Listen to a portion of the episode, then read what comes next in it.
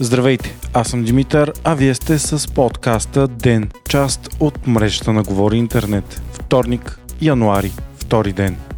Лошо начало на годината за Япония. Серия от земетресения удариха централната част на страната на 1 януари, най-силното от които бе с магнитуд 7,6 по Рихтер. Най-малко 13 души са загинали, а репортажи от място показват много големи разрушения. Десетки хиляди души са останали без ток и дом и хиляди са евакуирани. Очаква се броят на щетите и жертвите да расте, защото все още много места остават откъснати от света заради разрушени пътища. Въздушни огледи показват множество пожари и щети по местната инфраструктура. Днес пък друг инцидент в Япония попадна във всички медии. Пътнически самолет на Japan Airlines бе обхванат от пламъци и се разби по време на кацане на летище Хенада в Токио. По чудо всички 379 пътници на борда са били успешно евакуирани. Причините за инцидента се разследват. По информация на BBC, основното предположение е, че пътническия самолет се е сблъскал с друг самолет на японската брегова охрана, който е доставял помощ за пострадалите от земетресенията. Петима души на екипажа на по-малкия самолет са в неизвестност,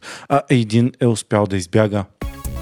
България официално става част от Шенген. Новината, която бе очаквана, се потвърди в последните дни на 2023 година. Това става след като Нидерландия вдигна ветото си окончателно, а Австрия частично. Така България и Румъния ще станат официална част от шенгенското пространство, но за тях ще бъдат премахнати само въздушните и морските граници. Решението бе окончателно прието от Съвета на Европейския съюз на 30 декември, като то влиза в сила от 31 1 март 24 Причината България и Румъния да не бъдат допуснати в най-важната част от Шенген сухопътните гранични проверки, които предизвикат големи опашки и ограничават туризма и бизнеса, е продължаващият мигрантски натиск от Близкия изток. Европейската комисия обаче обещава значителна финансова, оперативна и техническа помощ за гранична и брегова охрана по българо-турската и българо-сръбската граница, откъдето натиска е най-голям. България и Румъния нямат дата за присъединяване към сухопътния Шенген,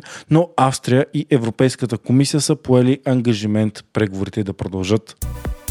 В последните дни на 2023 година сблъсъците между Русия и Украина бяха ожесточени. Москва нанесе едни от най-големите въздушни атаки от началото на войната и обстрелва десетки градове в почти цяла Украина, като много от целите са били цивилни, твърдят украинските власти. Междувременно украинската армия успешно атакува и потопи руския десантен кораб Новочеркаск, който е бил на котва в пристанище в Крим. Смята се, че на борда му е имало около 80 души. Освен това, Украина обстрелва и руския град Белгород, като е потвърдена смъртта на 22 души там. Украински дронове са атакували и редица места в Русия, включително в регионите на Москва, Орлов и Курск. В отговор на това Владимир Путин заяви, че терористичният акт на Киев няма да остане ненаказан и предстоят нови удари срещу Украина. Затова и в новогодишната нощ Русия нанесе поредна атака на дронове в Одеса и Лвов, а миналата нощ масирана атака с дронове и ракети бе извършена и срещу Киев.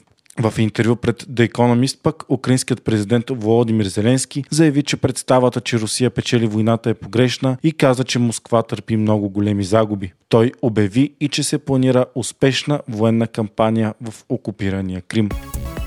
Вие слушахте подкаста Ден, част от мрежата на Говори Интернет. Епизодът подготвих аз, Димитър Панелтов, а аудиомонтажът направи Антон Верев.